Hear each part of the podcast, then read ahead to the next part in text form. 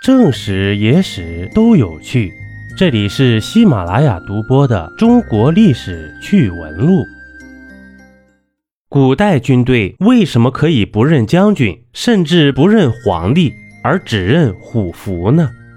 虎符是古代帝王调兵遣将、发号施令的信物。既然代表着皇帝的命令，难道他们不怕得罪领导被砍头吗？在古代，不像现在呀，信息媒介这么广，屏幕上亮个相，张三李四王二麻子都能被很多人认识，更没有什么流量密码了。因此啊，并不是每个将士都见过皇帝的庐山真面目，他们也怕碰到诈骗的，万一遇到个缅甸的大骗子，小心嘎腰子呀。这个时候呢？虎符就相当于国家的防诈骗 APP 了。嘿，这退一万步讲，皇帝可能是假冒的，但虎符基本上只有真的，所以啊，他们只认虎符，不认人的。那么，一个小小的虎符究竟有什么神奇的魔力，能调动千军万马呢？虎符最早出现在春秋战国时期。是中央发给地方的调兵令，通常情况下分为左右两半。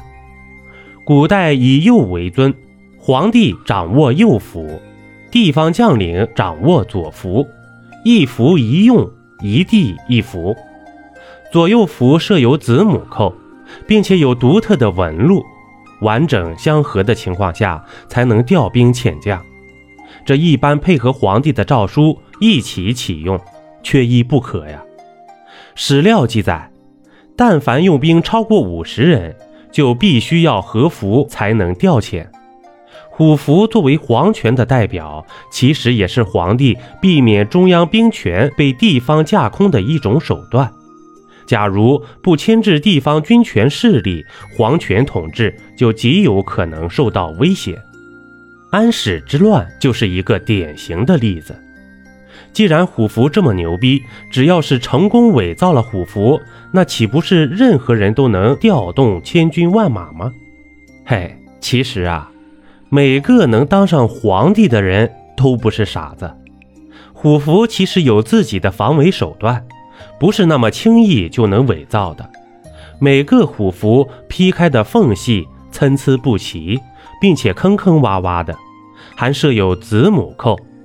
看似很随意，但严丝合缝，很难伪造出来的。同一批虎符都会采用相同材质的工艺，从成色、质地上也能看出真伪。最后啊，这虎符上还有独特的错金纂刻，相当于现代的防伪码。而且仿造虎符相当于谋逆造反，要诛九族的。所以也没人会轻易的伪造虎符。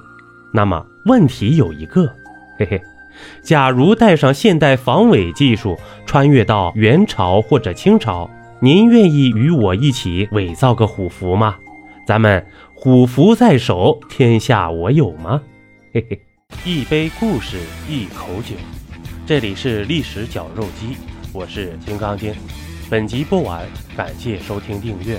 咱们下集呀，不见不散。